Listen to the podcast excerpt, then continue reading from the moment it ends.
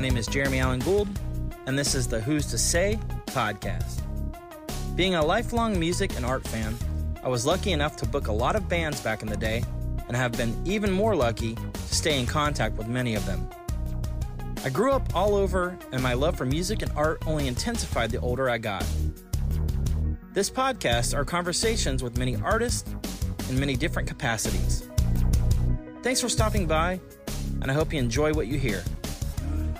With that said, who's to say?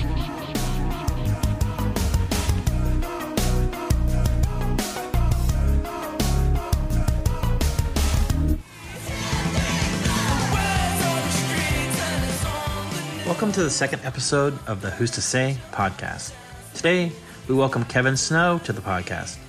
You might know Kevin from the bands Honey Locust and Black Kids. I've known Kevin for many years now, and I feel like he has many cool stories to share. From his humble beginnings in a ska band in Jacksonville, Florida, to some of the biggest concert venues and TV shows in the world. I hope you enjoy this conversation with the awesome Kevin Snow. So, with that said, Kevin, who's to say? What's up, Kevin? How's it going, man? It's good. How you doing, Jeremy? Good. What's what's new with you, buddy? Uh, not too much. Kids started school, and I'm ready for some cool weather. Oh yeah. Oh yeah. Ready, it's coming. Ready for the fall. Yeah. Yeah. How are you? How are you? I'm good, man. I'm just uh, getting done with the work day. Um, yeah, man. Just uh, driving around Jacksonville. So nice. pretty much it. So nice. Awesome, man. Well, thanks for being on the show. Um, I know we get to see each other quite frequently, but I thought it was cool to have you come on and kind of tell your story. I think that's uh, something I'm excited to hear. So I know others probably are as well. So tell me yeah. about uh, Kevin Snow growing up.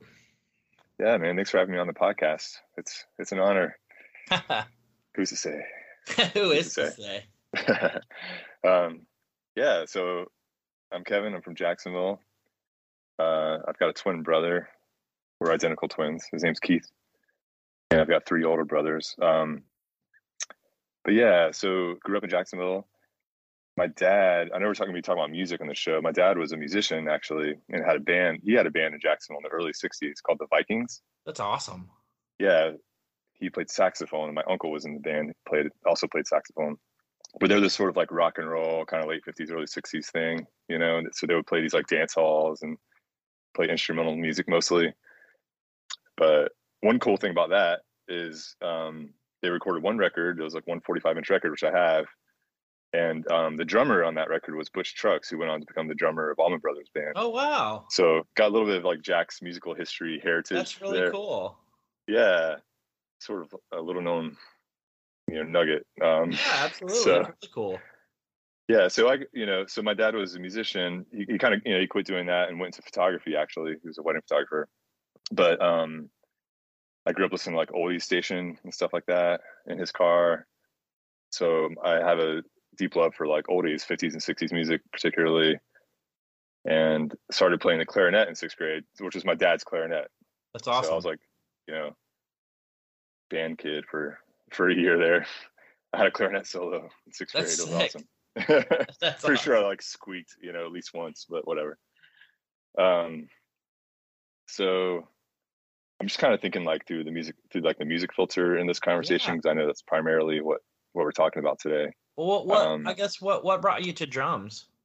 Yeah, good question. So, um, I only did the clarinet for like a year, and then d- didn't really do much with instruments for a couple years, and then me and my brother Keith, we got like super into the Beatles. Like we just like took a deep dive, became obsessive about the Beatles, and we wanted to start a band. It was like our dream was like be like the Beatles, you know. So um, our dad bought us an acoustic guitar from the pawn shop, and we just we checked out some books from the library. Is like pre-internet, pre-YouTube. I'm oh. definitely I'm definitely jealous of like kids now who can just like oh, on YouTube didn't learn anything. I know. There, there's so much that like I didn't learn until later. It was like, oh, you know. but if I if I if I had YouTube, actually, quick quick side story. Like once I was playing drums and my at a show, my drums kept sliding around. and I didn't even know like drum rugs were a thing. Oh yeah. If you could stick the rug underneath the drum set yep. to keep them from sliding around. So I was like, man, if I had had YouTube back then, I would have learned that right. pretty early on. anyway, so my dad bought us an acoustic guitar. We got some like chord books from the library and just started teaching ourselves acoustic guitar. Um, and learning a lot of like classic rock, Led Zeppelin, Pink Floyd, stuff like that. Yeah. And then we got together with a couple of, our other friends. We were in ninth grade at this point, um, and we want to start a band. And so everybody could do guitar or something like that. Nobody nobody could do drums, but one of the guys' dad had a drum set up in the attic. It was like old '60s kit, so he pulled it down for us, and we all took turns like playing a drum beat. And uh, so, and basically, I was the best one at it. That was it. Like we played uh, we played Tom Petty song "Free Falling," and I was That's like, awesome. boom, boom, you know, like a super awesome. basic beat. Yeah. like, Kevin, you're Kevin, you're the drummer. So, uh, so that, that's how I, that's how I became the drummer, man. I, so That's awesome. Was this was this Honey Locust or was this be pre? before okay. Honey Locust, so we started a band. It was so we did a lot of Beatles covers and like t- some Tom Petty and stuff like that. But we called it a pretty terrible name. We called it Savoy Truffle, which is the name of a Beatles song written by George Harrison. It's on the White Album. Yeah, that's awesome. Savoy Truffle. It's like pretty. It's a terrible band name. Did you guys Um, ever I- play like so in Murray Hill two- or? we played twice. Once at the um in Avondale in Jacksonville at the Christmas like thing that they do in Oh, Avondale. yeah, they the still do it every year. Thing? Yeah. Yeah, so it was like we played just some Beatles songs, um, and then we went. We played once at my high school, Stanton College Prep School. We played like like a homecoming thing or something in the courtyard, and our you know our friends were cheering us on. We were pretty terrible, but like our friends were cheering us on, and like everybody's having a good time, you know. That's awesome. That's So really that was like yeah, like ninth or tenth grade, and um, oh, Was your also bro- my oh sorry, was, was your brother in the band too? Yeah, my brother's in Oh. the band. My my friend John Beckham, uh, his dad ha- played drums as well, and so he was kind enough to like teach me some stuff. I actually bought my first drum set from him, Nice. I played that drum set for like ten or fifteen years, um, through Black Kids and everything. Yeah, for the first part of Black Kids. Yeah. Um, and yeah, so after that, so we did that for a while, and then after that was Honey Locust. So that was that was like later in high school, early college. I kind of the timeline is a little fuzzy. Yeah, Uh, man. Screaming Giant. Yeah, yeah. So we there's also my brother and I and uh, my friend Reggie Youngblood, who later became you know Black Kids, and our friend Owen Holmes, who was also yeah. Black Kids. Owen. But no, no, I'm sorry, dude. Wow, Owen was not in Honey Locust. He was in Lug- Lugnut. Yeah, sorry, man. I'm getting my facts mixed up here. But Honey Locust and Lugnut, play, like we played together a ton and toured Yes. together. Um, yeah. So basically, what happened was in in high school we started getting into like Christian punk and ska music, and you know, Five Iron Frenzy, Supertones, Insyderz. It was a thing. You know, if if you were there, you know Yeah. what I'm talking about. Those Oh, those of you who are listening right now. I was I was there looking from from a distance. yeah, yeah. It'll come back around sometime. I'm Every- sure. I'm sure. It will. everything, everything, everything comes back. I will say. But I will say one of the most one of the loudest concerts I ever heard in my entire life was Mustard Plug. Like I saw Yeah, them with okay, yeah. MXPX and it was l- insane loud and it was like not uncomfortable loud but like whoa this is pretty heavy loud. And then Yeah. I was like, eh, I'm over it. but anyway, it was it was Yeah. cool though. Like I, you know, I saw them in Supertones and I don't know whoever uh, Bosstones, like all of them at Warped Tour. So I, I definitely knew it. It just never, never, uh, never got my dancing shoes on. You know? yeah, yeah. It was, I think you had to be right place, right time, maybe the right kind Yeah. of a person, like person or something. I don't know Yeah. what, but we, you know, we that flame burned bright and then it like burned out quickly. You know, yeah, But- absolutely. So we um so we formed a ska band a christian ska band called honey locust. So with eight of our friends it was like horn like trombone trumpet saxophone Yeah, two two electric guitars bass. Um and you know we start off kind of this sort of supertones type thing like a little Yeah. more two-tone like like white button-up shirts with the skinny black ties and the sunglasses kind of a thing and then as we got exposed to more like punk sounds we we started trying to do more of that like faster and yeah, um, more distorted and all that kind of stuff. So we we played at murray hill theater a ton opening up for bands that would come through town including five iron frenzy who we loved. We were like they were like the they were like the supreme for The us gods. five iron. Yeah. they were the gods. So ironically um one of our shows at murray hill theater opening for five iron it was this like big break for us we're like yes we're opening up for five iron it's gonna be amazing we played we played the first song right, and our trombone player Braxton Newton, he like jumps up in the air in the last note, and he like lands and like slips and totally like uh, his kneecap was like on the Oh, side of it, like on the side of his leg, just totally like mis- Oh. displaced. And he was a big guy, and we so uh, that was it, man. We had to like stop the show, and like a bunch of people, including uh, one or two guys from Five Iron, helped us carry him off stage, and we had to call the ambulance. We were just embarrassed. We're like, this was this was. Uh, I mean, we felt bad for Braxton, but we're also just like, this is the worst thing that could happen. it's to us. ruined our career. Yeah, but, but one cool thing that came out of that was I think Five Iron Frenzy felt really bad for us, and they invited us over to hang out with them at, at Tony Nasrallah's house afterwards. So we like went swimming, in Tony's That's cool. awesome. And Tony's Tony's the owner of, of Murray Hill Theater. So we we were able to start this like friendship with Five Iron Frenzy after that show. And I remember later we went to Cornerstone in 2000 and uh, met up with them and hung out with them, and and That's even to this day, like when they come through town, you know, we'll we'll meet up before the show and chat and stuff like that. That's cool. That's really Yeah. cool. I, I I've met I've hung out with Dennis before.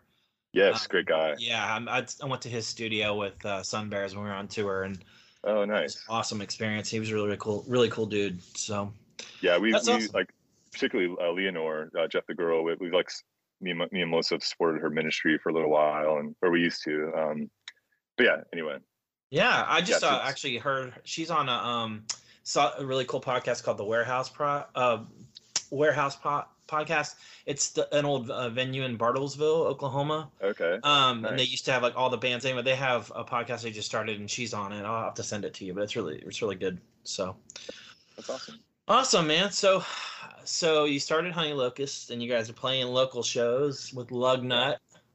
Yeah. Uh, um, I'll have to have Chris or Owen on. The, I think that'd be funny. Yeah.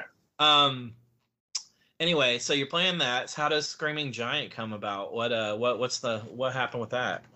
Yeah, so so Lugnut, they were also a local Christian punk band, as you said, super fast, like the fastest band probably still I've ever heard. Maybe maybe you've heard faster, but um, really fast. And um, but they were great. Like uh, we, you know, we thought they were super cool. And um, so anyway, we we we played. We did some tours. I, I used tours and like quotes where we kind Yeah. of toured around the U.S. a little bit. Like it would be, it would be like driving like 20 hours to show up somewhere where there's nobody there Yep. Yep. you know, or like, you know, the tumbleweed is like rolling through and it's like whatever. Um, like I, I spent, so we spent a couple years like cutting our teeth, like doing that kind of stuff, like the grind, you know. Um, but Lugnut was signed to Screaming Giant Records um, out of based in Dana Point, California. And as you know, uh, Screaming Giant had a TV show called G Rock Yes. that was like a lot of Christian punk and ska and, and indie rock and stuff like that. And so, uh, so Lugnut like sort of paved the way, and then they told Screaming Giant about us. Screaming Giant was interested and signed us, and we recorded an album in 99, 1999, or the only Honey Locust album that came out was called This Weekend. That's awesome. Um, and yeah, man. So we, so that was cool. Uh, we also hosted an episode of G Rock when we were in California once. You can actually find one or two YouTube clips from it. Uh, That's sweet. yeah, but yeah, so that all that was fun. Like, so we went to Cornerstone. Never actually played though. We like went to Cornerstone Really? to, tr- to try to play. They have a stage. Yeah, the you throw your name in impromptu. Yeah. Yeah, so we never made it. Never got our name pulled from the hat. Um, but yeah, man, did a few tours. Uh, we after that album, we wrote a few more songs that never got recorded. And then in 2000, I think is when we played our last show. Yeah, just kind of just sort of came to an end. Did you um, guys? What was that deal? Like the record deal that you had? Was it like a handshake deal type of thing, or was it like a full on? Th- There was a contract that like we like typically like it's a common story. We like didn't really understand it and signed it. So like, of course. I have no idea what we. I would sign it. I mean, everyone would sign. Yeah, I mean, they probably still owe part of me or something. I don't know. Who knows? But um, yeah. So there was there was a signature that happened on something. Yeah. um, but I'm pretty sure that yeah, I'm pretty sure that's all null now. Oh, I'm sure. What uh, uh, was there any cool tours you did with Honey Locust, uh, like other than Lugnut, or was there any uh, like other ones you did? Uh, that's a great, great question. Yeah, yeah, we did. We did a tour with this band called Rod Laver. Oh yeah, I remember Rod Laver. yeah, they were Yeah. kind of like this sort of um, Limp Bizkit-ish Yeah, kind of band. backwards hat. Uh, yeah, the backwards hat thing. guy named Rudy, I think. Um, and man, it's probably an obvious one I'm forgetting about, but um, I have to like go back into the archives of my brain, you know. Um, yeah, yeah, I, yeah, I guess I mean we did some we, we did some random festivals. We did this festival called um, uh, it was in I think it was in Texas. Wow, what was that festival called? Gosh, yeah, I'm sorry, man. I'm okay. I'm totally drawing blank. It's okay. I forgive you. No, it's Yeah. cool. I, I I remember seeing Honey Locust a handful of times when I was living in Jacksonville at Murray Hill, and you know it was just cool to see. I think at the time, um, you know, the whole scene was kind of exploding into a, a bunch of different avenues, which I thought was really cool. You know, the Lugnut guys. You know, I I knew Chris and and Owen and all those guys, and it was just cool to see that. And then you know, the Small Small Wonder was like kind of like the big alternative band, and then yeah, you know there was you know i think even before that there was burning heart. Like all these like small little you know yes, small heavy or whatever alternative or whatever it is. And it's just cool at that time murray hill you know having opened. And i guess some people might not know what murray hill theater is but it's a theater for those who don't know it's a theater in jacksonville florida that was kind of our hub for uh shows uh christian you know punk hard hardcore metal whatever it may be um Yeah. and it, was a it was a, a mainstay stop for most of the tours so we got to see amazing tours all the time which was really really cool yeah, man. We we loved Murray Hill Theater. I mean, a lot a lot of my first shows really were at Murray, Hill Theater. Um, it's still around to this day. Um, Yeah. mean, Tony i just saw Stryper there it was No amazing That's awesome. Well, I saw Five Iron, you know, a few few Yeah, that's years right. ago, but John Mark McMillan saw we went to that last year. Oh yeah, I Yep, saw you there. that. yeah yeah Um, yeah, it's a great venue, and I I endor- fully endorse it. But yeah, Tony was always kind to us, allowing us to play, and tony's a, a sweetie yeah. Um, by the way, that festival is called Tom Fest. I just remember. oh yes yes Have you heard of Uh, Tom yeah Fest? that's right yeah they had one up in seattle or up in oregon or something like that yeah, yeah. Okay. I remember seeing MXPX. Or I think they were the headliners for that. that's awesome Yeah. Very, very cool. Tom Fest is awesome. I always, I always from afar wanted to go, but you know, I was on the east East Coast. That was just so not close. Yeah. Yeah. Um, Sweet. So after Honey Locust, what what happens next? yeah. So, um, so I kind of we kind of grad like me and some of my friends like Reggie kind of gradually grew away from the Christian music scene and and church in general, and we started a band called Cubby. I think the year after, so maybe 2001 or two or two. So it was me and my brother Keith and Reggie and our friend Mandy Hill, who originally was in it. Um, so it's sort of like an emo, indie emo type thing. We were listening to a lot of Get Up Kids and uh, Oh yeah. The Promise Ring and Jimmy Right. World, and like we were, so we kind of took a deep dive into the emo thing. Yeah. Um, or at least that particular like strand of emo. And I think Mandy left early on, and then our friend Corey Von Louie, who was also in Honey Locust, he was in he was in Cubby. Our friend Mike Schmidt, you know, you know Mike Schmidt. Yeah, I know Mike. Yeah. Yeah, I, I think there was a little bit of a revolving door of band members, but at some point or another, all those guys were in it. Um, so we we played a few local shows like over the years. You know, for over the course of like two or three years, we did Jackrabbits a few times. I remember we opened up for um, Pedro the Lion at Jackrabbits. Oh wow, that's awesome. Yeah, actually, so it was really cool. Is at we played the Imperial, also known as Rock and Roll Pizza. It was it was an old it was a venue downtown on Forsyth Street Yeah. but we we opened up for this uh, little known band at the time called the Killers, Oh my god. it was so it was like a small show, and it was just before they broke big. Was there anyone there? I mean, there was like it wasn't it wasn't huge. I mean, it was like a decent crowd, but it wasn't that there were not that many people. That's and insane. Yeah, before they went on stage, I, apparently their keyboard stand broke, and so they borrowed our keyboard stand from us. Wow. um, and actually, I still have the little promo CD of like Mr. Brightside from that show that Lisa That's Thomas gave cool. me. Yeah, Did you hang out with them at all, or? Uh, not really. I just remember like maybe just saying what's up or whatever, you know, chatting Yeah. with them, but briefly. But um, I was able to see. I, I think did I see them later? Uh, now I can't remember. I I actually well I bought tickets for them a few years ago to see them. They were coming through St. Augustine and it got canceled Yeah, I bought, I bought tickets for that. Too. COVID. But I love the Killers. They're great. Oh, I know. Um, Right. so yeah, so Cubby, you know, we mostly were just opening up for bands that were coming through. and you know Tim Hall, somebody at Yeah, Jackrabbits, who he was also always supportive of letting absolutely.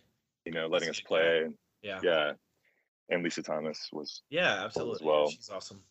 yeah. So so yeah, man, we kind of did the emo thing. We re- recorded some stuff as well. I still have a bunch of recordings. I don't think any of that stuff ended up online on Spotify or anything like that. You should But put we it did up. make- I'd like to hear it. Yeah, we made. I remember back in the day, we made a bunch of like CDRs, you know, and I made a little album cover on, a, on my printer, you know, and printed them out and like gave them out to our friends, or maybe we sold them at a show. I can't remember. That's so cool. How many, uh, oh god, Oh no, I was gonna say, uh, did you? How long was Cubby? Like, did you guys? How long did you play, or like, how It- did you play a lot of shows with that? I, want to say like two or three years, maybe, Oh. if I'm getting my my timeline right. It was like early early two thousands. Um. Yeah, yeah. So that was that was fun. We did it. I remember a few years after we broke up, we did a reunion show at TSI downtown. Yeah, I don't know. Did you ever make it to TSI? Oh yeah, uh, Yeah, I, yeah. Uh, I went to karaoke there quite often. yeah, yeah. So TSI was a club downtown. It originally started off in Springfield on First and Main, where the Pearl came later. Same yeah. building. Yeah. So the first year of TSI was at that location, and um, I, I I actually got to DJing um, at the Imperial, and then the, and then TSI gave me a regular like a, a DJ night every night, every week on Saturday night. So anyway, TSI was there. It moved downtown onto Bay Street, and I I DJed there for a few years, and I don't think yeah, Cubby was done at that point. Reggie from my friend Reggie, one of my best, you know, friends from high school, like all through, you know, my adult life. He Yeah. he wasn't he was in Honey Locust, he was in Cubby. He started another band called Mata Hari that played at TSI a few times and you know, and around town. Yeah. And, and I I I was sort of taking a break from playing in the band at that point. And then it was January of 2006 that that we formed Black Kids. So I remember I don't remember exactly the conversations, but he, you know, Reggie was like, "I want, I'm I'm starting a new thing. You want to play drums?" I'm like, "Yeah, man, let's do it." And That's so awesome. he was like, "My sister Ali is super talented. She plays keyboard and sings, and she has a friend named Dawn, uh, who's also super talented." And so I mean, Reggie Reggie's like gifted at like identifying, you know, people with skills and kind of bringing them together That's awesome. so so yeah that was reggie was like the mastermind of that but he brought it so i remember so january of 06 we got together at reggie's parents house i'm pretty sure i'm pretty sure i've got that right and like in their living room and we had our first practice and uh, at our first practice is when we played our song i'm not to teach your boyfriend how to dance with you and it That- sounded Nuts. just like it sound just like it sounded later like in the recording like it, it sounded like that from the very beginning it was like that's first incredible. yeah it was like first rehearsal it just came out like that it was like meant to be it was like this like magical song Did So- you guys know that it was gonna be not so much a hit, but like one that you're like, this is a banger, you know? i don't know yeah it's a good question i think i think i did have a good feeling about it from that first day but it did feel like it did feel like when the five of us had gotten together that first day they're like, oh this is something different and like different from anything that any of us had done before Yeah.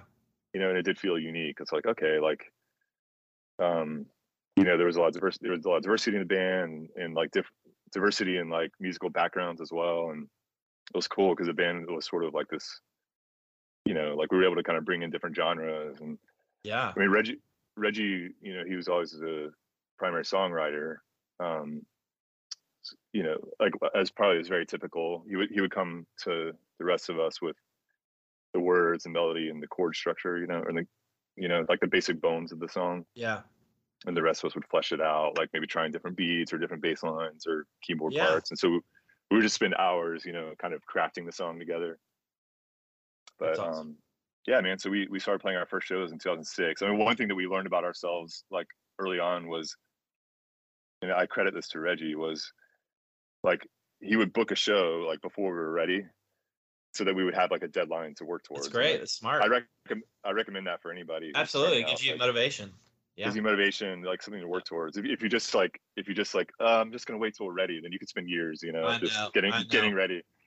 Yep. So, Yep. so I remember he Did- book a, yeah, Was ahead. Reggie um did Reggie like write most of the songs on Honey Locust as well or was it or was he kind of like cuz I know he just sang I feel like he just sang most of the time.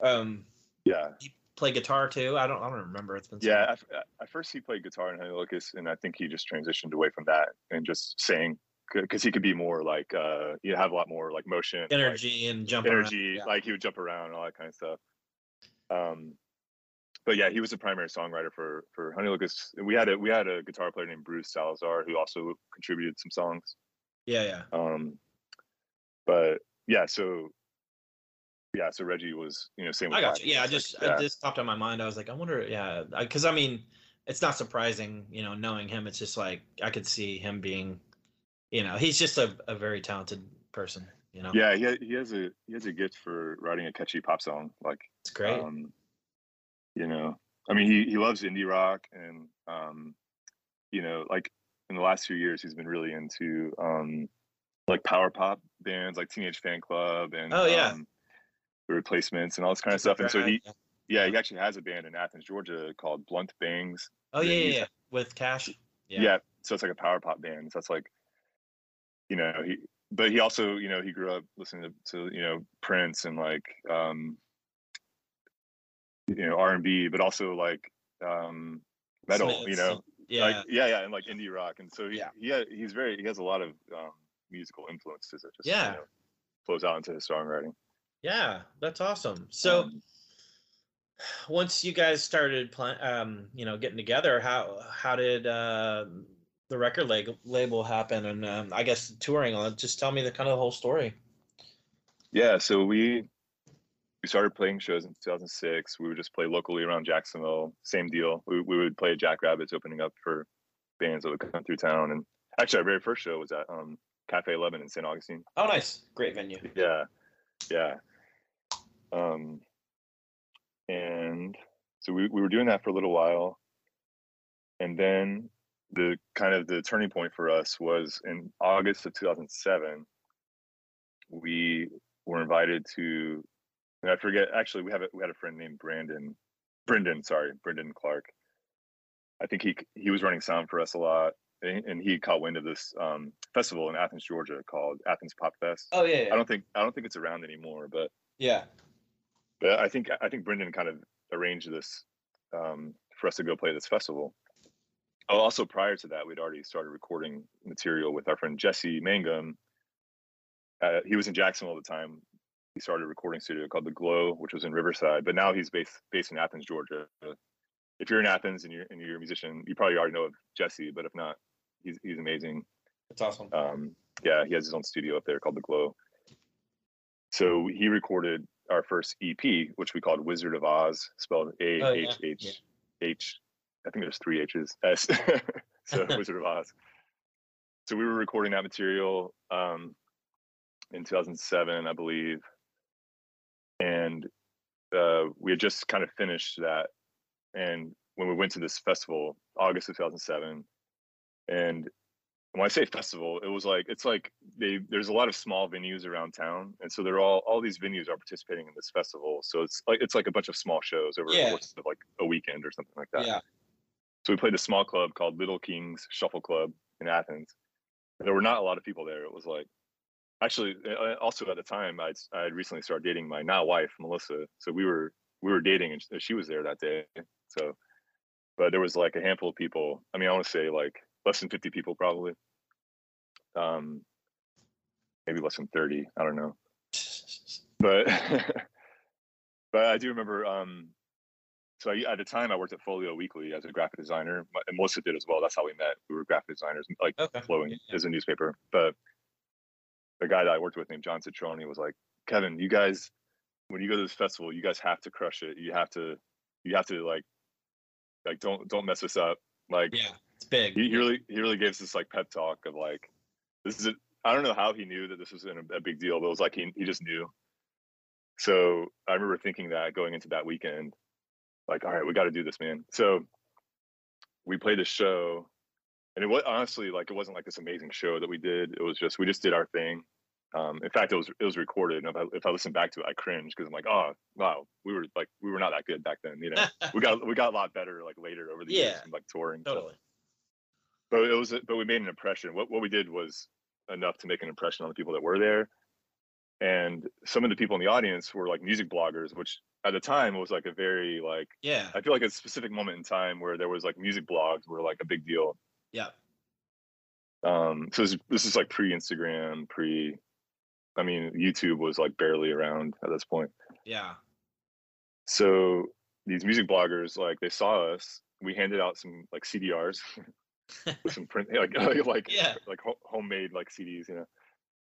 And they, so they started writing about us like right away, like over the next couple of days, like Black Kids. Wow, who's this new band? This is really interesting. This is cool. That's awesome. And then we, so we had a MySpace page, um, and so MySpace was also a big deal at the time. Yeah. And we had four of our songs up for free download on MySpace, the Wizard of Ahhhs EP. And that was, I guess, that was kind of like um, unusual. Like, oh, this band is giving away these songs for free. I do remember that was the same year that Radiohead did um, their free, those- yeah, yeah. in Rainbows, and I was like, I was like, man, did we do that first? Anyway, it was right around the same time. anyway, um, oh, so it was like literally within a few days we started getting contacted by like um, by like prof- like music industry people, basically. That's that's literally insane if you think it was about it. crazy. I mean, that shows you how powerful that festival was. Yeah, yeah. Like I said, and it was like we weren't expecting that because it was there were not that many people there. So we we like understandably just started like freaking out, just like what is happening in a good way. What is Yeah. happening? What? Like our minds were blown. Like we're getting like um, management um, companies contacting, like mostly from the UK, which is uh, also I should mention that part. There were some publications like um, NME magazine and, and Vice. Oh who- yeah, who- great. Yeah. yeah so so they they picked up on this thing on the through the music blogs and they, so they started writing about it and i don't know that it's like for lack of a better word like this buzz that started happening around it and of course now they, the word hype was is attached to it a lot like there was Yeah. a lot of hype that was happening you know and um so yeah so we there were some management companies that reached out to us um saying hey we're interested in like representing you guys and everything we want to fly you out to london to like talk to you yeah, it was crazy. It was crazy. That's amazing.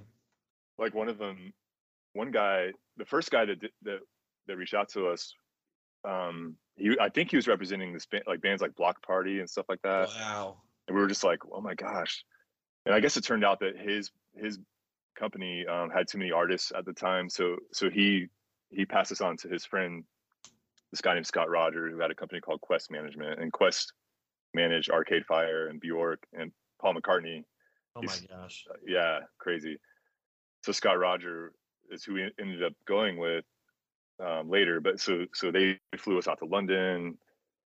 It was just like kind of whirlwind. Um, you know, so so fall of 2007, we just kind of hit the ground running. Like like meeting, we started meeting up with. Well, first we had to, you know, we we made this arrangement with the management company, kind of signed off with them, and then just this whole process of like what I guess what they call like an album campaign, where it's like, Yeah. okay, we have to we have to plan for this for your debut album.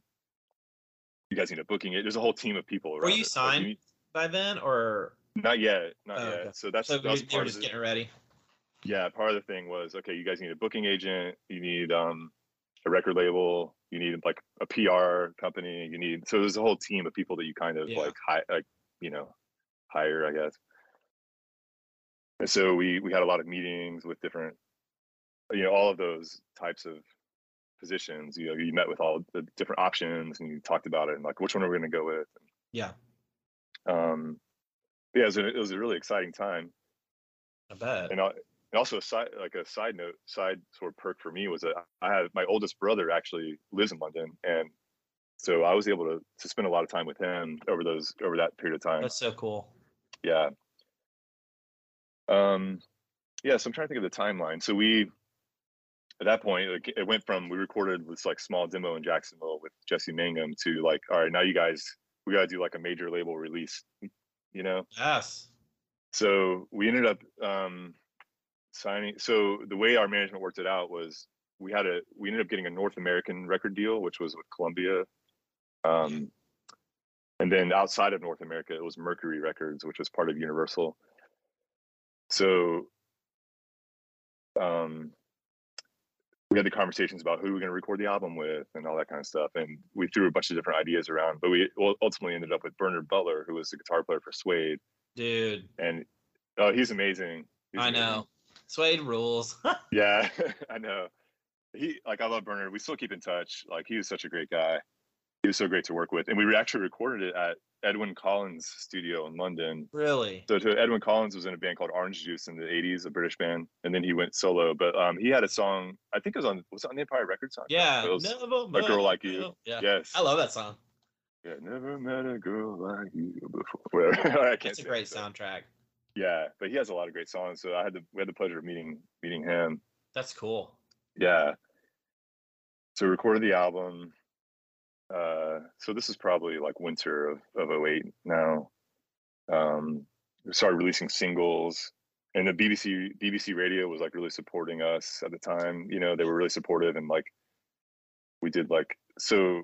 Yeah, there was this whole campaign around it. So we did like radio over there. Like we went to the BBC, like their actual building, and did like radio sessions, and we went on a bunch of tours around the UK like these um van tours and so and it was a combination of if we were kind of the headliners it would be like a smaller venue because we were Yeah. new so we played these small clubs all around the uk and we kept making that circuit a few times and that was always really exciting and then there were we did um some supporting tours also so we were the opening band for bigger bands um, so so kate nash was the first bigger artist that we Wow. supported I don't know if you know, yeah, Kate Nash, Yeah. but she in 2008 she had like a big Yeah. album in the, in the UK, particularly mainly in the UK, but so it was like arena tours, so like playing these big arenas, That's and insane. it was so fun. And and she covered it- the, the way that came about was before that was even in, like a thing. Like um, she covered our song "I'm Not Gonna Teach Your Boyfriend How to Dance with You" on the French radio station because her band was doing a, a French thing uh, on, the French radio station, and she they did a cover of it, and we were like, "Oh, Kate Nash like likes our song," That's and so so cool. we ended up talking with them and, and doing doing a tour together. That's so cool. Is that Yeah. online? Yeah, you can hear I'll- her. I'll have to listen to it. That'd be cool. Yeah, I think it's on YouTube. And like uh, our, la- I remember our last show together on that tour was at Hammersmith Apollo in London, and um, and her band played uh, our song, and we all kind of came out there together and kind of did a thing. So that was fun. That's so surreal. Yeah, I know. And she's she's an actor actor now. She's on the show Glow. Oh, Is it okay. Glow? No, wait. What's the wrestling the wrestling show? Oh yeah, yeah. Gorgeous ladies. Yeah, yeah, yeah, yeah. yeah so like yeah like anyway so she's gone on to do other stuff now um sorry if i'm rambling by the No, way you're i'm just fine. like What is there? disordered. is there- no, you're good.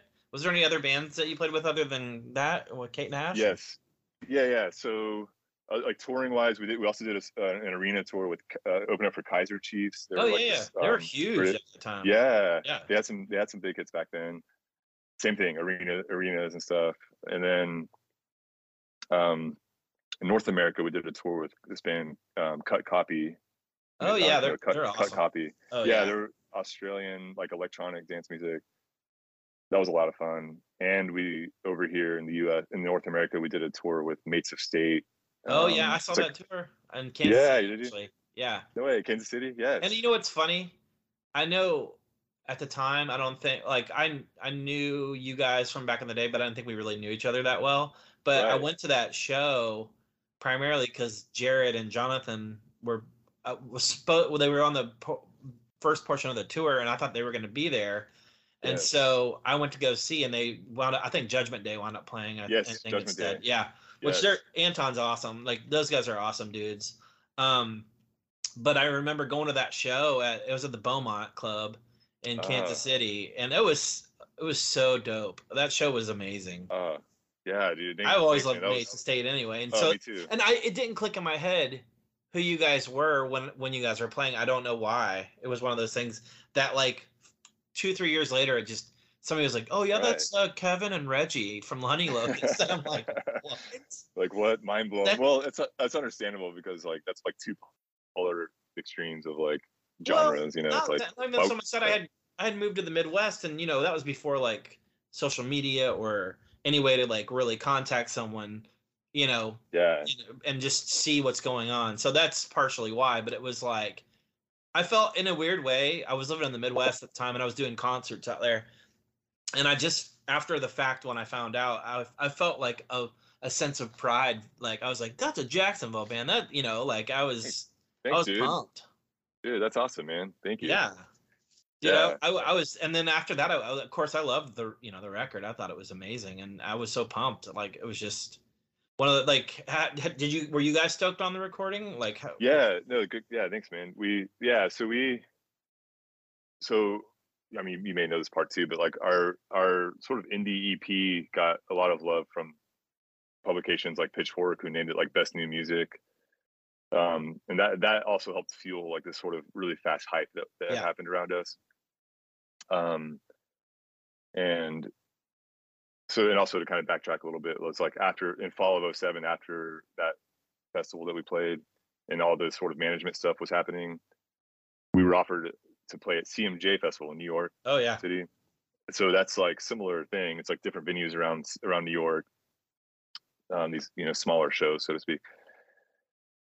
But so we played cmj october of 07 and there was a lot of like sort of hype around this band black kids this new band. It's like who is this new band that everyone's talking about? What's going on? And it was like it was it was a thing. There was like lines out the door to come see black where'd kids. Was, play like- at cmj there were like four venues that we played um oh so you played multiple times yeah played multiple times so and so looking back again like i said about the athens show was like we were not we actually were not very great live at that point like we were still kind of pretty green because we hadn't we've never toured before we'd only we would do like the occasional show in jacksonville yeah um but we were pretty green and so there were some mixed reviews that came out of that also side note i remember um seeing a, pic- a photo of uh mike d from the beastie boys came to see us at one of the shows what? which is crazy. Yeah. Um. Anyway, That's amazing. and- but we would see other, but we would see other musicians, like the guys from TV on the radio, were like coming out. It was like it was just like I think people were just curious, like who's this band? Yeah. People That's were cool. talking about. Um, but I will say, in retrospect, it's like I don't think we were really. I, I think any, I think anybody in our band would would say, if you asked them now, would say, yeah, we weren't really ready at that point. It would, probably would have been better if we just did some hardcore, just rehearsals for like a few weeks before we really like went out there yeah so I feel like that kind of hurt us in a little way in, some ways. But anyway, um, that was just like a piece I, I kind of forgotten to mention earlier. Yeah, yeah. But so anyway, we went we went to the studio that winter. It was great working with Bernard. Um, yeah, like and we we I think we really loved the record. The only the only thing and and this is like one of the things that Pitchfork also so Pitchfork hated hated our full length album, Well, and I think one of the things themselves yeah, I know, I know. I think I think one of the things about it was our our indie EP was very scrappy, very raw, very like a lot of reverb. It just sounds really like raw in, in a like endearing, charming way. And the and the full length album was much more produced and like like slick and glossy. yeah It was a very drastic change, and I think that that was jarring for a lot of people. I so I understand that. Um, if if we could do it over again, like I would probably like maybe have a different mix that wasn't quite so like pristine, you know. yeah But um, actually, I mean, really, honestly, though, looking back, like there's a lot of things that we probably would, would have done differently. But it was such like you know, literally, th- well, not literally, but thrown into the, the deep end of absolutely of like there were so many creative decisions that had to be made and like like music videos and like okay what you know like photo shoots and i mean Yeah. there's just stuff that's like every day it was like you know drinking from, a- from a fire hose oh absolutely and you're touring and you're not getting much sleep and it's just Yeah. like yeah you know, you're not at home you know you're not yeah you're not home it was comforts of your home. exhausting and i mean it, it was exciting and amazing but also exhausting and like by the end of that like album cycle it was about yeah you know year and a half two years however long it was we were just so exhausted that I we bet. were just i can't it imagine was yeah it was it was so draining um but i forgot where i was going with that um oh yeah the record yeah so the record came out in july of 2008 but I, I mentioned the pitchfork didn't like it but actually it did get a lot of positive responses from other like you know rolling stone and like uh, spin magazine. They put it on their top albums of the year that year and yeah. so it did get a lot of love and i'm still proud of it. I, I love that album. absolutely. I think it's fantastic. Thanks man. I like the production on it. I know i'm a weirdo but i i just thought it was- i mean it sounded good. Yeah no thanks man. Yeah. It, it was it was did fun. bernard um when he was producing it did he change much of the songs or were they kind of the basic uh, or what what all did he really do to the songs Yeah, he didn't really change much. He was he was more like support role of like um you know, the songs were pretty much crafted for the most part. And he would he would do stuff like maybe we should add like some bongos on this bridge or yeah you know, stuff like that. Um so you know, he he would come with some creative ideas and and um but he he was a he was a great guy to work with. Um, what other producers did were you interested in at that time that you that you maybe not so much you would have wanted to do, but looking back, what who else would you have? yeah, that's a good question. I don't know. I, I do remember there were some names that were thrown out there. Uh, like i anybody that we suggested would have been like, oh, this person produced one of our favorite albums. Yeah, and and it didn't and if it didn't work out it would be like oh they're not really doing that anymore or that person is i i will say one, one thing i remember about this period too was there were things that we wanted to do that was more indie so to speak like for example we wanted to make more of a scrappy like indie music video using like ollie is an artist so she does like visual art yeah, and we, we wanted one of our music videos to be like with Ollie's art and stuff like that. And we, we would get pushback that like, no, this is like a major label release. Like we're gonna put like ten thousand dollars into this music video. It has to look a certain of a certain level. yeah, And so, you know, I feel like that was probably the case maybe with some of the producers too, of like, oh, like so and so produced one of our favorite like indie records and be like, uh, that person's they don't really have enough of a name probably to do like this kind of an album yeah, which that's another thing that looking back, I kind of wish we we we were more um I don't know forceful or something with some of those creative decisions, like yeah. like like really going with what we really wanted instead of like What, what, the was what expected of us. saying. Yeah. and there's always that tension between like creativity and commerce. Yeah. like Well, you're Like- damned if you do, and you're damned if you don't.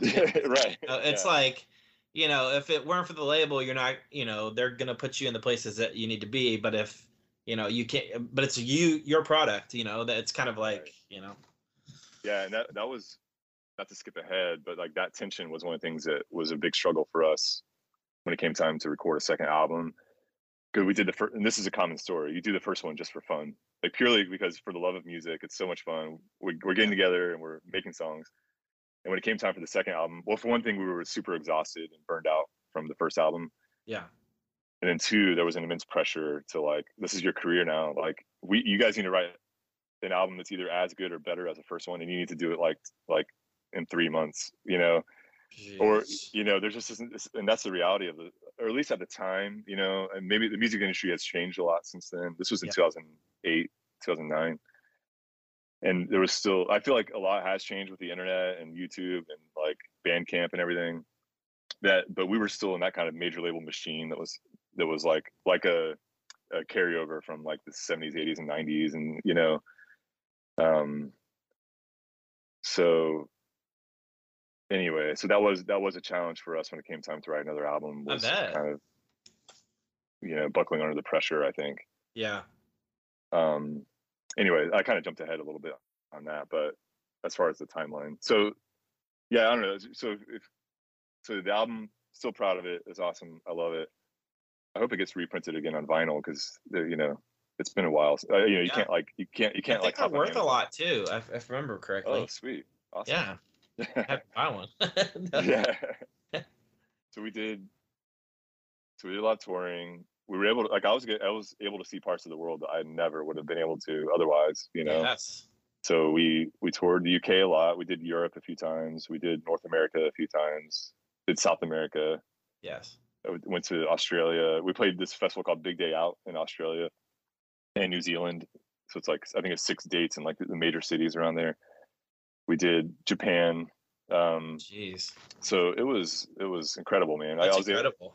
like I said, like I, I never would have been able to do that had it not been for this opportunity. So like, um, I, I still in some ways it doesn't even feel real. I'm like, did I do that? Like, did I do that? Right. I mean, it, it was a whirlwind like two years. I bet. And you guys got to play Um, like Leno, right? And and Yeah, so we did like like late night TV. So so over here we did um the Tonight Show, Jay Leno, um and and we did uh David Letterman. So those were amazing. I mean, I think Letterman was I think we did Letterman before we did Leno, if I remember correctly.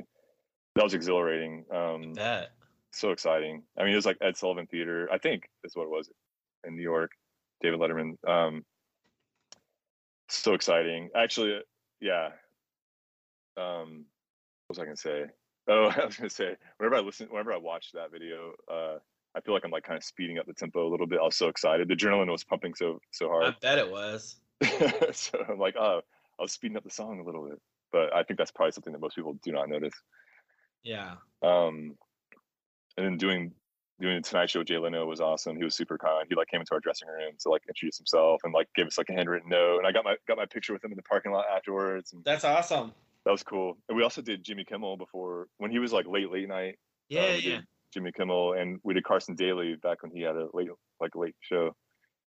And so that was amazing. And also in North America, or you know, over here on this on the side of the pond, we did um Yo Gabba Gabba, the kids. Oh yeah, show. that's right. Yeah, yeah. That's so also cool. amazing. Yeah, because we were did we you were. show your girls that? I, I have shown it to them before. every like every like couple years. I'll like show it to them because they don't remember it from earlier. So I have like three young daughters. Um, they're they are nine, seven, and four. So I showed it to them. I think this past year, and they had no mem- no memory of it. I just showed it to them when they were younger, but they, yeah, they think it's cool and like they still don't really they still don't really uh, like understand all the band stuff. They just knew that I played in a band. I think you know when they get a little older, Yeah. like I'll be able to tell them more stories and stuff. It'll be a little cooler. yeah, yeah. They're just sort of like, okay, well, they see me play drums. At, I still play drums at church. That's. They see Yeah, me yeah. do. They see me do that. But Yeah. uh, what I was gonna say with the with the TV stuff that you know in, in England we also did like late night shows over there. One of the very first live show that we ever did was um, no, I'm sorry. The very first, I think the first TV thing that we did was this show called Jools Holland. Oh my god, what a Are you familiar? I- yeah, I know. Yeah, absolutely. That's So like that was amazing. massive. Yeah, so Jools like live with Jools Holland or later with Jools Holland, one of those. Um, and so for those who've never heard of the show, it's amazing. They take four or five musical artists and they put them around this huge round room. And they, so there's these stages in a circle. And he's he like stands in the middle like a showman, like a circus or something. And there's like the audience is in a circle, like like a, like it would be at a circus. And so there's just different um, artists, and so we were on the episode. So the episode that we were on was his first live episode. So we did it was our first TV thing and it was live. So that was definitely, I was also like, whoa, the nerves were, were amplified. But the artists that we were with were James Taylor. That was incredible.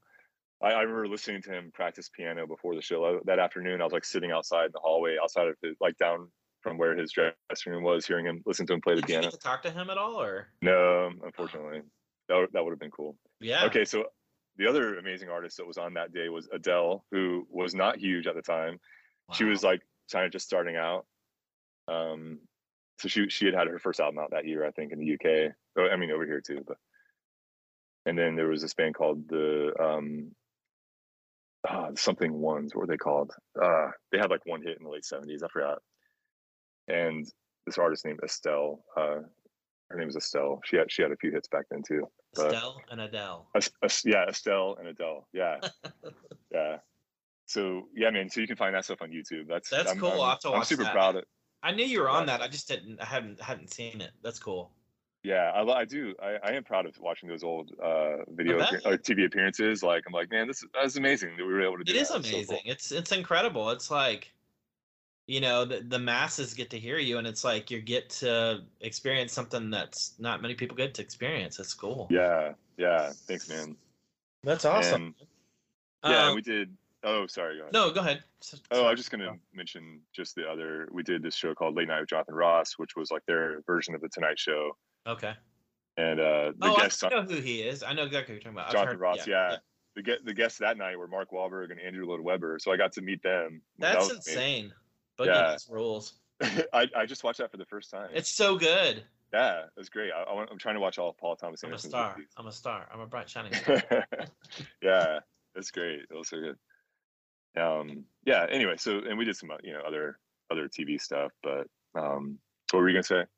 Oh, um, I was gonna say uh, the um, like, do you being on the shows in the U.S. and being on the shows in the U.K. were they just were they real similar or were they? I mean, I know that you said that Yeah. Holland was a different Yeah, animal, but like, was it just kind of like, or and I guess too, was it was it while you were on tour? Would they fly you out for these? Yeah. Good question. We did do a lot of flying over that over that period of time. So there were some things, you know, like oh, you know, I haven't even mentioned you know like festivals. We did we did festivals. We did like Coachella and um, Oh. Lollapalooza, and there was this one in the UK, like BBC Radio One Big Weekend or something. So I remember there were times where it would be like we had to go play this one festival. We had to like fly somewhere else to make an appearance at this other thing. Unbelievable. So there there was a lot of that kind of stuff happening. They were like squeezing our calendar as full as it could get, and we would like barely have a day off. Um, and yeah, I mean, I, as far as I mean, the the vibes of the TV shows don't feel too different in my mind, but it was more of just like the cities that we were in felt, you know, like obviously maybe that goes without saying, you know, like London has its own kind of feel, flavor, which Yeah. I love it over there. Like I, I can't wait to get back over and visit my brother. And it's been a few years since I've been been in London, but I, I have a soft spot for London. Oh yeah, same here. I've never been, but I want to go so bad. Yeah, it's amazing. And and same with New York. I love going to New York. And so that yeah, I'll always associate that with like playing Letterman and like um some of the some of the venues we played. We played like Bowery Ballroom and Dude, I love Um, that venue. That venue's awesome. yes, we did this thing for Ray Ban. Um it was they were releasing the uh Club Masters. It was like their first their like re-release or first release of Club Master sunglasses in 2009. And we were like headlining this thing. It was like this red carpet event. It was like Kevin Bacon and like there's just like these celebrities were at this That's thing so play. I know. It's like what? That's That's hysterical. crazy. That's crazy. Do you do you? This is a sidebar question from what I just asked you, but did you like playing shows in, in the UK better than the US or or no, that's Europe or wherever? that's a great question. So it was definitely a different like energy. Like in the UK, we were just much more well known over there, and the crowds were, I think, more enthusiastic. It was like Bigger? like yeah, bigger crowds, more enthusiastic. Oh, we did the festivals over there, at Reading and Leeds and like Glastonbury. So Glastonbury was like Ah. the biggest the biggest show I've ever played. It was like this huge sea of people. It was incredible, dude. It was That's incredible. nuts. But but the um but the crowds over there were just so enthusiastic and they're not they're not pretentious, I think, in the same way that crowds over here can be. Oh I think I think I think in North America there's more of that like I'm gonna stand here and cross my arms until you kind of prove yourself to me Yeah. kind of a thing. Not always, but it's more of that get flavor that like we're too cool for school. Yeah. And then, but over there, I didn't feel that as much. I mean, maybe you could say that is like that in London more so than like other parts of the UK, but but they were just like, dude, we're stoked.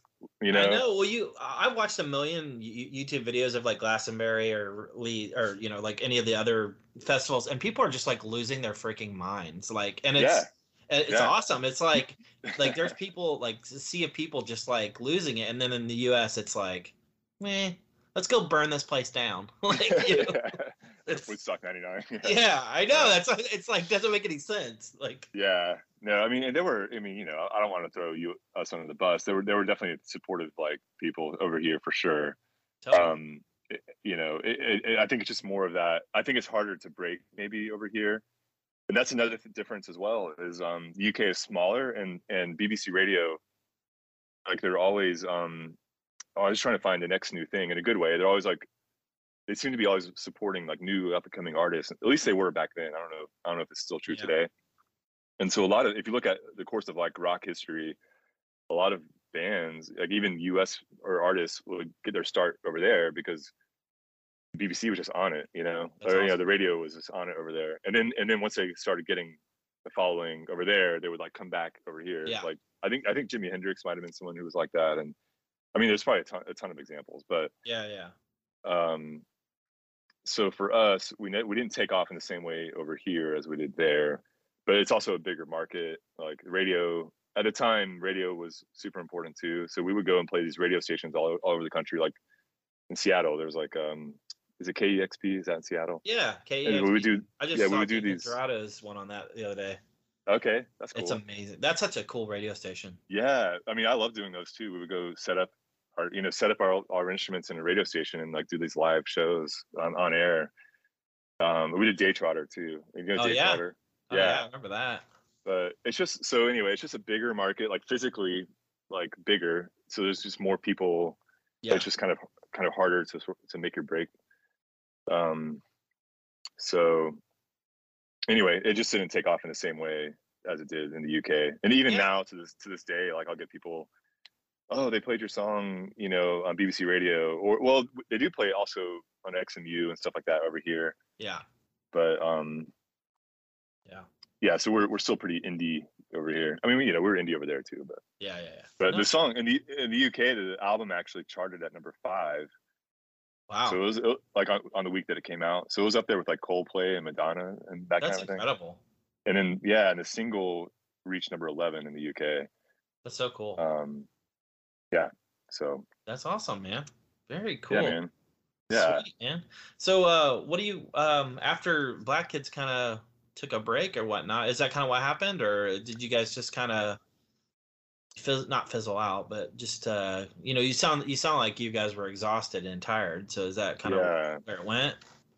Yeah, we so at the time I remember we, we were told our management like we just need some time off for a little while just to recuperate. Um, and they understood that. And then we got back together. oh, I don't remember how much time we took off. Maybe like I don't know, a few weeks. We got back together and started trying to write songs again in Jacksonville.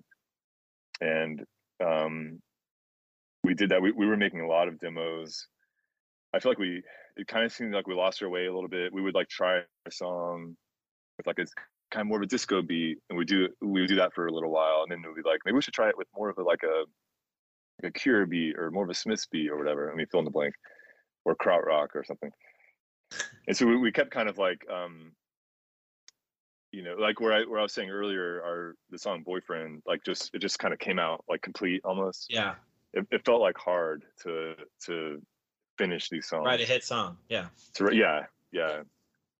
Um. So yeah, so we did like a whole set of demos. We went to back to our friend Jesse, who was in Athens at this time, and we did a whole like. uh I still have all these like MP3s that never saw the light of day. We we do we were like record we demoed like basically like a whole album, and then um they just. I think well, Reggie, like I said, Reggie's our primary was a primary songwriter, but for a lot of those songs, I think after he sat with them for a while, he was just like not happy with them. yeah, And so we scrapped a lot of that stuff and we would kind of start over again and like write a whole other crop of songs. So it was just it just felt like hard at that period of time. And um so I so that actually went on for for a while. I mean like a few years of of trying and we we would kind of I remember we did like a set of Florida dates in in 2010 try to get get back out there and play some shows and you know that was cool we would we would try some of our new material on these shows like we went to miami and played some and played in like tampa and stuff like that um but yeah so and then for, for me in my own personal life I, I got married in 2010 and um i had my first kid in 2013 we we the band was still going but like so at this point it was like I think so much time had passed that like um it became clear that it wasn't going to be like the same as it was before. I think like we i think we basically just let too much time go by. Yeah. like if we if we had just like quickly just releasing out and, and in retrospect that's what should have happened it's like we should have Sure. just released what we had in my opinion i mean yeah, reggie reggie and some of the others may disagree with that but i felt like i feel like in retrospect it would have been great to just record and release what we had and, re- and just move on to album number three you know Yeah. Yeah. and just keep releasing stuff even if it was like a bit of a slump yeah, so, but I remember, so for me, one of the last things I did with the band was in 2014. We played in Sao Paulo, Brazil. Like we were invited to do this event down there for Lucky Strike cigarettes. Actually, I think it was like sponsored. It was sponsored by Lucky Strike. It was some party or something. I don't even know. It was like a big private event. Where like they're gonna pay us. They're gonna fly us down there and pay us well. And all right, let's do that. And we got to hang out in Sao Paulo. Like I again, I would I would have never probably made it Yeah. to Sao Paulo. Um, so that that was in 2014 and then so for me pers- I, I basically got to the point i had a baby at that point and i, I kind of got to the point where i was like i think i need to just focus on my family and and and withdraw and just sort of step away from the band. So i, I remember calling reggie and, and telling him and he was sad but he understood. I think he kind of saw that coming. Yeah, the starting a family and stuff like that and, but so he had also around that time moved to athens georgia and, to start another band. So i think he was maybe losing interest in black kids as well. I don't want to speak for him but so so he started new musical endeavors in athens and then Dawn ended up moving to portland for a while and Yeah. owen moved to new york owen moved to new york city where he still Yep. lives so the band started just kind of spreading out and doing their yeah, own thing splintering. Yeah, splintering. But they did they did reconvene. The band reconvened um, in 2017 to record a second album, which came out in 2018 Yeah. called Rookie. yeah, yeah. Yeah, it's called Rookie. I actually love that album. Like I, I'm I'm its biggest fan. I, I was so I wasn't involved in it other, other than some of the demos that we worked on for the second album kind of morphed into some of what ended up on that record. Okay. So I have like a little bit of a stamp on it, un, like unofficially. yeah, yeah. So and and our dear friend Jared Bowser played drums on that record, uh, and he was amazing. I mean, he's, He's he's, an incredible. incredible incredible drummer. Yeah. So I love I love the album Rookie. I have the vinyl.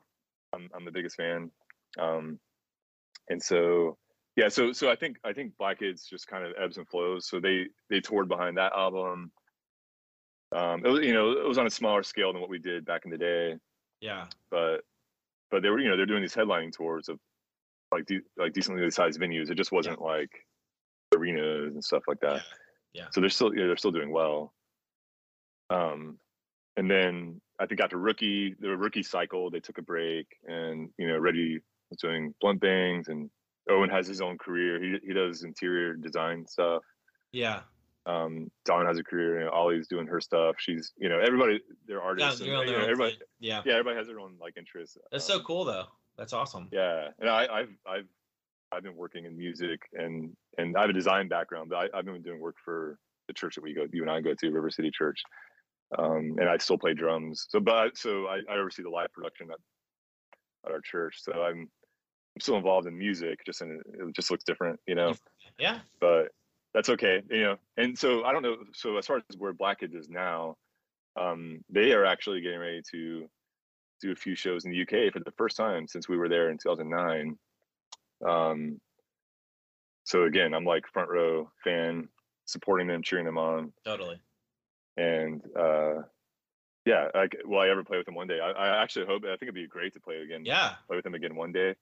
Yeah. Um, and they know that, so they, you know, they actually asked me if I could, if I would be up for doing those shows in the UK, but it just, I've got three young kids, and it just didn't feel like the right timing Yeah, for my, with my life, my family, and stuff like that. But I was honored to have been asked, and Absolutely. That's I do cool. hope I could play with them again one day. I think that'd be a lot of fun. That's Um, so cool, man. What a what yeah. a awesome story, man. Like I think that's so cool. I mean, I I really think that it's such a cool um it's just cool to hear a, f- a friend have such cool experiences and uh, like I love how you're like I would have never went to any of these places had I not. Yeah. It's like you get to do something that you love and you know, it's just one of those cool opportunities that I think that's so cool and you know, yeah, thanks, man. I, I Thanks, I'm dude. for you, you know. It, it was definitely a um. This is a cliche too, but it was definitely being in the right place at the right time. Absolutely. Because there were there were bands that were more talented than us or wrote better songs or whatever, but like never had any level of success, you know. And a lot of that is circumstantial. Yeah. Um, yeah. So it all just kind of came together, you know, and we were fortunate and we got to experience something that that a lot of, like I said, a lot of people don't. So Absolutely. I'm, I'll always be like grateful for that. Um, and now you know my my wife Melissa, like we dated through that whole period of time, and she would come. She came and visited us on the tours, and we Skype. It's funny, you and I are on Skype right now. But I spent I spent so much time on Skype with Melissa. dur- Hey, during that two years. Bringing Yeah. back memories. yeah, it's like I, I know this is my first time on Skype in a long time. It's like flashback right now. I know, right? Um, being on being on Skype, but I, I'm thankful. Like Skype was like brand new back then, and like yeah. um, but it'll be like bad internet connections, and it'll be like, "What? Uh, you're freezing up? What's going on?" I'm like, I'm like in the hotel, like in the the hallway or the stairwell of the hotel, trying to get a decent signal. And so, like, honestly, dude, it's a miracle that we sur- our relationship survived that tour, like that whole thing. yep. I mean, it was just, um, but I'm grateful that she was able to like live that out with me. Yeah. Absolutely. So, That's um, cool, man. That's really cool. yeah, dude, yeah, yeah, it's fun to talk about it. I appreciate you, you know. yeah, dude. I was stoked. I was like, I gotta have Kevin on here, man. This is like, I think it's it's just cool. I love I love hearing the stories, and I, I wanted other people to hear them. So oh yeah, thanks, dude. cool, dude. Well, I I'm sure I- appreciate you coming on the show. Thanks, man. I'm sure I left out some, you know, oh, yeah, I'm sure like later tonight I'll be like, oh, I should have talked about this, or I should have talked about that, or I forgot about what? this. There's always a part two. All right, man. Yeah, dude, have me, uh, because I'm I'm sure I will remember some stuff, and I'll, so we'll have to do a part two uh, at some point. Awesome, So, dude. Sweet. Well, yeah, it's good man. to see you, man. Yeah, you too, Jeremy. Thanks for having me, man. Um, uh, I have one question. Oh yes. Who's to say? Yeah. You know, it's funny because I thought in my mind I would say that all the time and I just listen. yeah, I don't know. but who is to say? You who are to say? say. yeah, no, awesome, dude. All right, Yeah. buddy. Well, I'll Dude, talk thanks to for you having soon. me, man. All right, talk to you All soon. right, buddy. Bye bye. Bye. Thanks so much for joining me on the second episode of the Who's to Say podcast. I would like to thank my buddy Kevin Snow for joining me. I super enjoyed this conversation and the awesome hangout. Kevin is an amazing dude who I'm proud to call my friend. Check out Kevin's previous bands, Black Kids and Honey Locust, if you can find any of their stuff online, that is. Some of the links will be in the show notes below. So thanks again. I'm really looking forward to upcoming guests we have in store, and I hope you enjoy us on this journey. With that said, who's to say?